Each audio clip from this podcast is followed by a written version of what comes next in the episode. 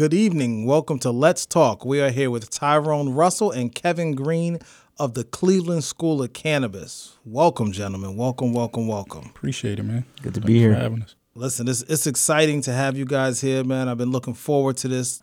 So, so Tyrone, you are the president of the Cleveland School of Cannabis, correct? Yes, sir. All right. Yes, sir. Before we really jump into the the work that you do at the school, tell us about Tyrone, man. What, what, do you want? What do you want the listeners to know? Let's talk. I don't know, man. I think if, if I'm introduced as the Cleveland as the president of the Cleveland School of Cannabis, I feel like I'm supposed to give a little bit of that resume so it makes sense. But originally from San Diego, California, man, been on the East Coast since uh, right before graduating high school and going into college at Colgate University, and then after that really sticking through higher education and staying with it, man. I, I, I went to school for um, my master's in college student personnel, which means essentially you're learning about how colleges work, how okay. they're built, so on and so forth, and counseling.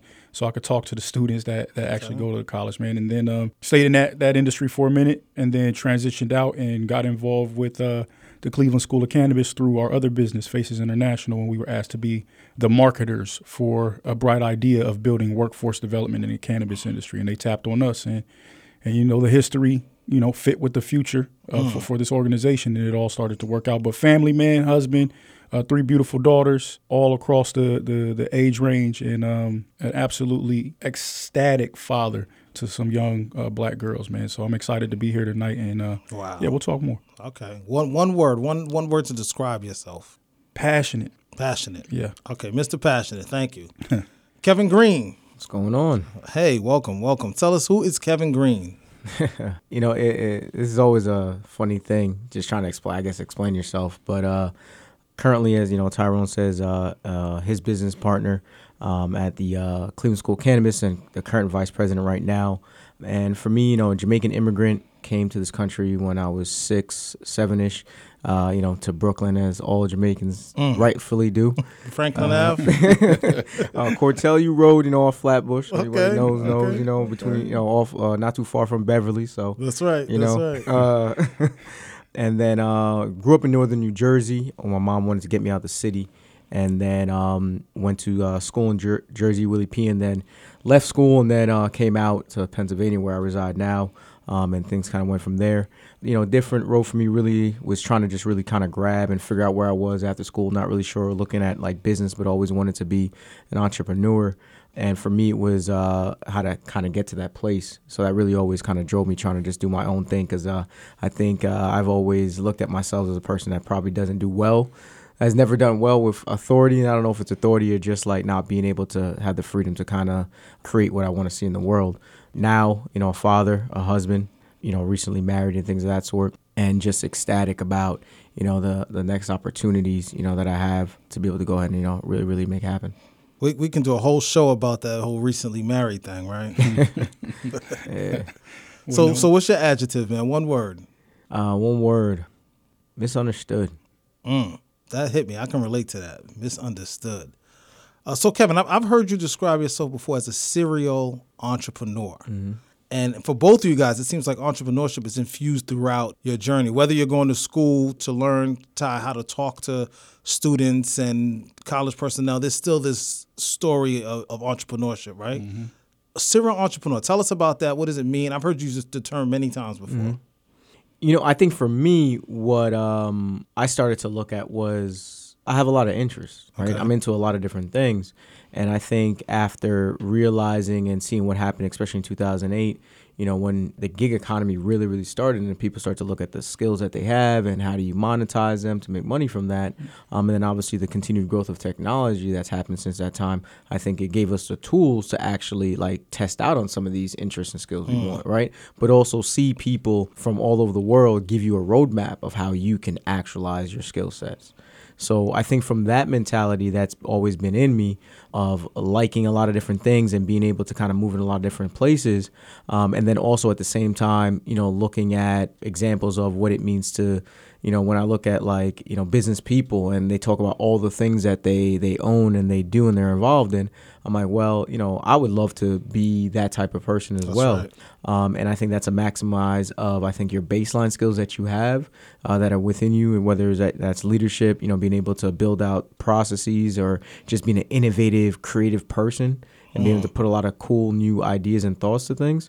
Uh, so I think for me, serial entrepreneurship is all about being able to maximize all the skills you have and being able to bring that talent and that value to the world through multiple different mediums, Mm-hmm. um, and then building the teams around that to you know make that happen. That's powerful. Thank you. So so so you said you're not a big one to work for folks and follow too many directions, but you know how to lead. I mean, is that is that am I hearing correctly? You know, uh, I don't want to say n- not only. I think I, I think I work better in teams. In teams, with good leadership. I'm a, I am a definitely a big team person. Beautiful, Um, You know, I, I don't really like. I can run alone, but I don't really enjoy it. And I've always fed off of playing majority team sports. I've always fed off of the success of others around my team and the success that it brings me, you know, as well, and being able to do that together. So I've always envisioned a lot of my success was because it was kind of based around sports and things that I did with other people was always based on like, oh, we'll get there, we'll get mm, there Collectively. Yeah, collectively. That's so I think That's that's, always been kind of bred in me. Thank you. So Tyrone, talk talk to us like this idea of entrepreneurship, right? Because I mean, when, when when I look at you guys and I hear that you own and run a college, that's like Right. wow, right? Right. But there's a journey to get there. So Kev talked about this serial entrepreneur idea. Like, how do you get there from going to college for working with college students, counseling? and- Yeah, I feel like, um, and Kev, we might have heard it as him saying, I, I can't follow direction, so I do this. But I always talk to Kev about um, how I think we we we were born this way and kind of bred this way in some elements of it. So I always tell folks I went to 11 different schools before graduating high school, and I think that that lack of stability, if you will, um, and that constant change found its way in the way that I, I view the world and I approach the world. And the only way that I can get that constant change and really that constant challenge where you go from point A to point B to point C to point D versus just sitting in point A for 20 years and then going to point B for another 30 years. The way you do that, the way I did that in life transitioned to the way that I do that in business and the way that I approach work and the way that I approach school. Like my mind is always working. That's right. And one thing I knew is that um, early on, when I would, when my mother would c- get called to the school because Tyrone can't sit still, Tyrone won't stop talking, Tyrone won't start doing this, he can't be in his class. From going through that, and then growing up and realizing that, damn, it's just I can't sit in this office like this. I can't just sit That's here right. and do the same thing every day like this. So how do I get to create and leave my mark uh, wherever I go and then constantly evolve? And that's how I found entrepreneurship. I was like, I got, I always got ideas that I want to implement, and having somebody watch over me and tell me what I can and I can't do because they can't see the vision or they can't put themselves in the space that I'm in. I, I said I, I can't do this, right? So so the gold watch wasn't for you necessarily. Nah, not at all. Not at all. It was how do we produce? How do we create? How do we let our minds um, really expand and do what we were put here to, to do? And we could only find that in entrepreneurship because Kevin and I came up with two different teams. And when we met each other, we, we looked around and said, bro, we there's something here. That's the way you view it, the way I view it, and then the way some folks on our team view it, they may not have the ability to see the big picture the way we do or pull certain aspects out of themselves the way we do. So when I look at the entrepreneurship, I got into college uh, student personnel because I wasn't sure what I wanted to do. Right, I was sitting there, graduated, and was sitting doing a summer summer program for first generation college students. And the dude called me and said, "Hey, you want a job?" I said, "Yeah." He said, "Come come interview." And I interviewed, and he gave me the job. So you can work for Colgate in our new residence life program. And that's how I found college student personnel. Okay. Because I was there for two years, and then they said, And that's what you were exposed to. that's what I was exposed to, right? Uh, The guy gave me my first job out of college. I said, cool. And he and he sent me on that trajectory. So um, after that, even working at, at Lehigh, I was like, I can't do this. And I had a lot of autonomy there, a lot of autonomy, bringing folks like Nas, Reverend Jesse Jackson, uh, the Last Twins, folks like that on campus was all because I had autonomy to do it. But it still wasn't enough because there was still something telling me you can't do this unless we allow you to do it. So entrepreneurship was the only way. So if we keep this conversation going, this is going to be a uh, episode about entrepreneurship. Yeah. But we're here to talk about who you are, right? Sure. But also we want to talk about one specific facet of your entrepreneurial journey, and that's Cleveland School of Cannabis. Yeah. Tyrone, talk to us about how did you get there, and where are you, and what does that mean to own and operate Cleveland School of Cannabis? Yeah, man, we we we met a guy on a plane who wanted us to who wanted some help. That's how I got into cannabis too. Yeah. I met a guy on the plane. different, different, different, different episode. man. right. Sounds like Different you're in a single engine In San, plane. in San Diego, right? A single engine plane. Right, single engine plane.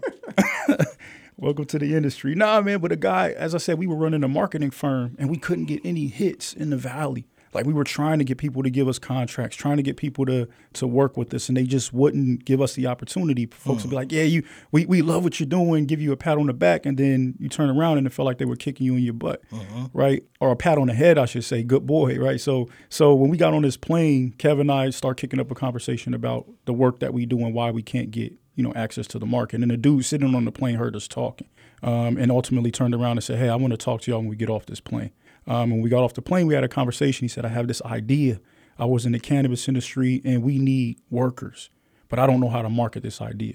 So we said, "Bet. What, what do we need to do?" He said, "Come out to Cleveland, check out my idea, and if you like it, start marketing for us." So we flew out to Cleveland three months later, got there, and the, the concept was good but the way the way we move and then my history right and, and college student personnel kicked in and i said yeah this isn't a school i went to school for schools and this That's isn't right. it so sometimes it's fate it just matches up, Everything aligned. right? That's what I'm right. hearing. it aligned right and and our marketing and then the Kev's marketing and my background in schooling all aligned in that moment um, and he said well i need y'all help and i can't afford y'all but i can definitely give you some ownership so he handed us both some ownership of the company and said, Let, let's do this together and became our business partner. So our way into the cannabis industry came straight through our marketing firm and our first entrepreneurship journey. So this is back to Mm-hmm. conversation on entrepreneurship. Did you believe in him or did you believe in the product, so to speak? So getting into cannabis, right? So that's how we got into the to the cannabis industry. So the reason why we committed to it is because there's a part of the cannabis industry that called our names, right?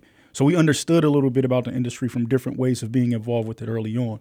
So seeing having an idea of what it can be and understanding this idea of career readiness and having it merge and meet in this one industry that was so young, it was like, wait, there's going to be a lot of opportunity in the cannabis industry, not only for us to move, but for our people who've been hurt through the cannabis industry to join into the movement and have access to an industry that they wouldn't have access to before. And the only way that we can promise them, you know, a road and a path to the industry is through education. Um, so the cannabis industry is wide open, and if we're looking for people to start on the ground floor and move up, they got to get in early, right? Because then if not, then the only thing that's going to be left is ground floor opportunity. So we said the cannabis industry is going to boom, and we have a means to get people to that end of success in the industry, and, and that was the school. Thank you. Kevin, talk to us about this. This is about positioning. This is Mm-hmm. about preparation. What, what's your vision and, and how to help your people in this way? you know, Ty touched on the fact of um, the position that we were in, right, and Mm-hmm. what we were really, you know, uh, getting a bit of frustrated with, but really trying to challenge ourselves with here in the valley. So I think Ty's background obviously was perfectly positioned. Uh, from my perspective, when I was looking at this whole entire thing, it was like, wow, all the things that we were actually involved in the Lehigh Valley really gave us a good idea of what was going on from an economic standpoint, from a workforce development standpoint, and then all the work that we do from an equity and a DEI standpoint. We said this is actually a real opportunity where we can have our hands on controlling how we can gain people access to true economic opportunity wellness and really go ahead and actually really push this thing forward and actually be the ones controlling it.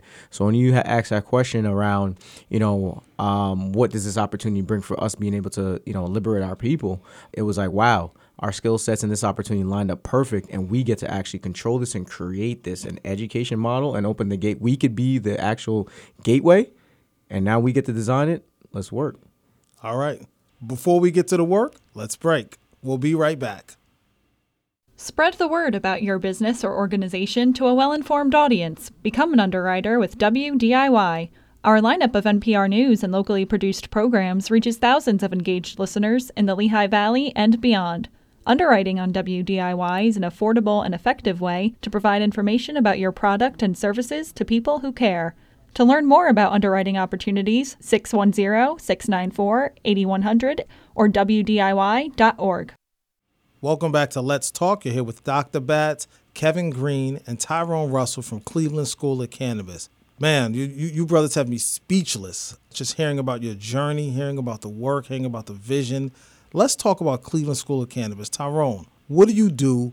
What's next? Talk to me. This whole workforce development idea. No, I mean, So just looking at the Cleveland School of Cannabis, and that, and as I mentioned earlier, the goal is to get people in the industry, you know, working because those workers are going to become the owners, and, and we understand that that climb starts now, right? Um, so at the Cleveland School of Cannabis, we're, we're offering five different programs for people to get in the industry, ranging from horticulture to dispensary training to uh, processing. So people are learning how to extract material from the cannabis, but it's all geared towards getting people skills to access the industry because without it they won't be able to get into the field as quickly as they could with it. So we've been teaching people, hey, go get this paper. You don't need education to get into the cannabis industry, but if you're trying to get a leg up in any part of your life, you need to have those credentials that the That's other right. people don't have. So we constantly promote that to people and what we consider to be the most robust cannabis education on the market um, because our, our classes run from 150 to 300 clock hours uh, long. And then you add the fact that we're going to get accredited, we're bringing a different level of credibility to the, the cannabis industry, namely cannabis education. So Accredited by who? Say a little bit about that. accreditation, the Middle States Association, which means your accreditation, your organization is approved essentially by the United States Department of Education. Okay. Saying it's legit. You check all the boxes. A legitimate college. A legitimate school. So we're trying to be the first school to do that because we know how important it's going to be for our students to match up against anyone else when they start saying, hey, you need a degree to get into this market. Our folks are already there with the most robust education that's accredited by the accrediting body that accredits a school like Cornell. That's right. Or a school like Yale that says, yeah, this is legit. So we, we pursued it that way so that we can bring a different credibility to the cannabis market as it grows. Thank you. And Kevin, you, you talked a lot about uh, DEI, diversity, equity, inclusion. What does all of this have to do with the opportunities and where the market is right now? So you know, if you if you dive in and really take a deeper dive into what Tyrone just explained, in sense of workforce development, and repeating that statement of the individuals coming in right now, the workers will become the owners. It's understanding that any type of work in DEI is long compounding generational work, right? Because what we're trying to do is we're trying to change systematic ways of disenfranchisement to equitable systematic practices Say that again. we're trying to change systematic disenfranchisement that's happened for people of color to equitable systematic change right I like the sound of because that. that's what we're trying to do we want it to be systematic that's what we want so we're trying to affect how it happens right Okay. um, so if you think about workforce development and then we think about growth and we think about an industry opportunity. So the first thing is that the industry is way bigger than anyone touching the plant. Tyrone and I don't touch the plant. We can't teach you much about the plant. That's what our professors at the Cleveland School of Cannabis do, and they do a very, very good job of it. Our job is to take our skill sets to be able to go ahead and oversee the business, develop the business, and our, our employees to be able to provide the best education moving forward. Mm-hmm. So if you think about that as an ancillary or supporting industry in itself, it says that there's many opportunities in this industry to be able to go ahead and do something. So what we want to do is from a workforce development standpoint, and if we think about that through DEI, which again DEI needs to be ingrained into every all the social fabric of everything that you do every single day, that's what makes it systematic, is the fact that we know if we're able to change the face of the workforce and diversify and create equity in the workforce, we're creating the people that become the stakeholders of the industry because they will have the knowledge, they will have the work experience. So if you think about that in any other industry, think about the individuals that jump on tech in the 90s and learned a little bit of coding. Huh. Look online what a person gets right now to learn a little you're bit of seeing coding. this is that type of opportunity. This is exactly the type of opportunity. We have individuals that have graduated three years ago and went from forty-five thousand to one hundred fifty thousand in three years. There's not another industry that can match up that quickly to it without a college degree and just a six-month certificate program from the Cleveland That School of sounds like tech. Sounds like tech, doesn't Sounds it? like right. tech. So why is that? Because there's a there's a massive need for this product in the marketplace, which was actualized by individuals like yourself that was in the legacy market. This is the only new industry that's not new at all. The marketplace is already here. So what we're doing is we're transitioning it the marketplace, which means there's a lot of things that need to get built into it for it to meet consumer expectations and what the future is going to be for cannabis. Yeah, but what, what we're seeing is, is the people that have been most impacted are being left behind. Mm-hmm. I mean, if, if I may, because we're leaning on broken systems to try to create a brand new system. So what's going to happen is we're going to get the exact same results from every other system leaking into this space, which is why when you look at the Cleveland School of Cannabis and what we're trying to do, we're trying to interrupt the educational disenfranchisement that happens. Because mm-hmm. once once a, a four-year institution says you need a degree, we're back into that cycle. Who's going to be left out? What are the numbers going to look like for us actually being able to pursue that degree and enter into that four-year institution who that doesn't accept us the way they accept folks who can actually pay sixty-five, seventy-five thousand dollars a year? So then once again, we're in that system.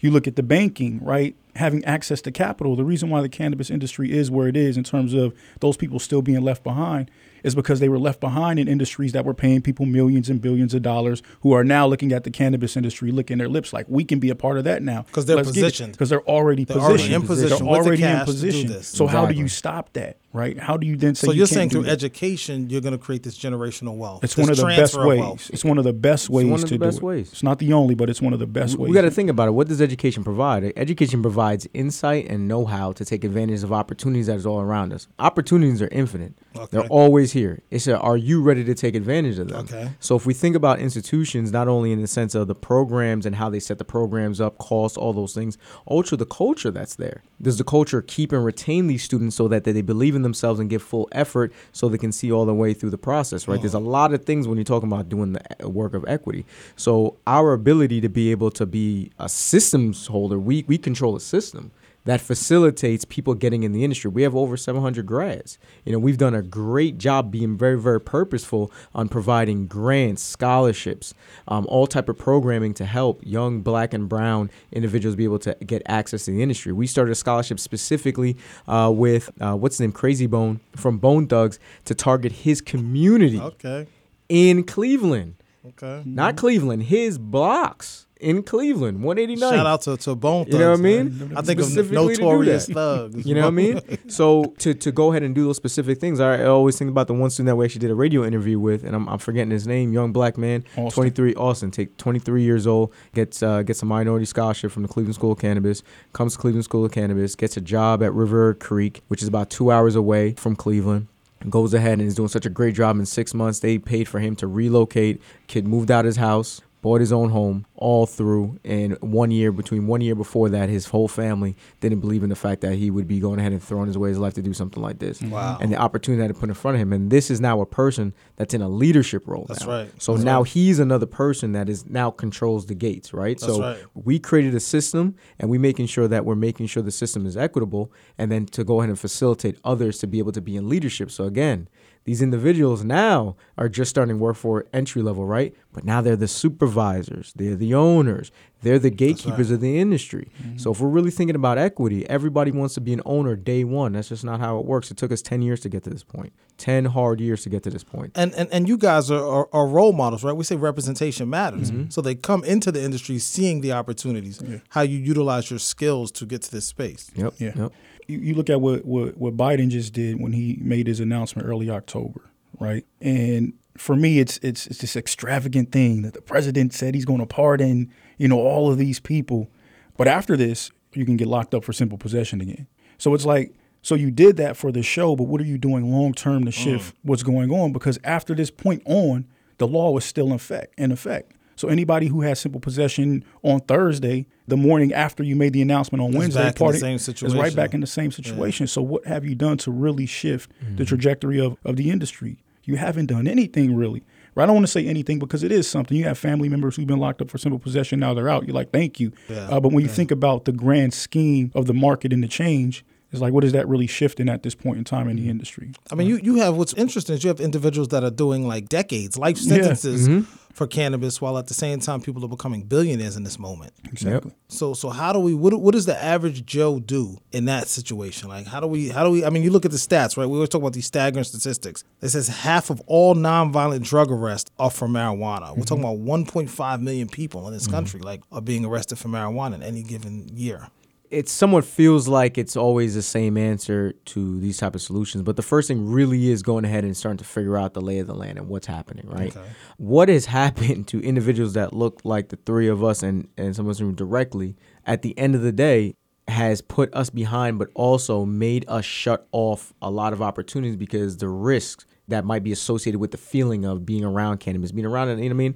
I can't even imagine what a mother would feel like to see, or a grandmother would look to see that's lived, you know, through these errors and have seen this and lost children and lost and buried their friends' children and That's looking right. at young people now. Why would you want to even be around something that destroys life? So we understand that. At the same time, we have to understand that there is a real opportunity. So how do we first go ahead and really deal with that trauma and then making sure that we're putting ourselves in positions, right? Mm-hmm. So how you building relationships, how you're doing your homework, how you starting to self-educate yourself about what the situation is and where the opportunities are, and then how do you start to go ahead and get connected with not only what's going on from a legislative standpoint to make sure those things keep moving forward, but how do you start positioning yourself?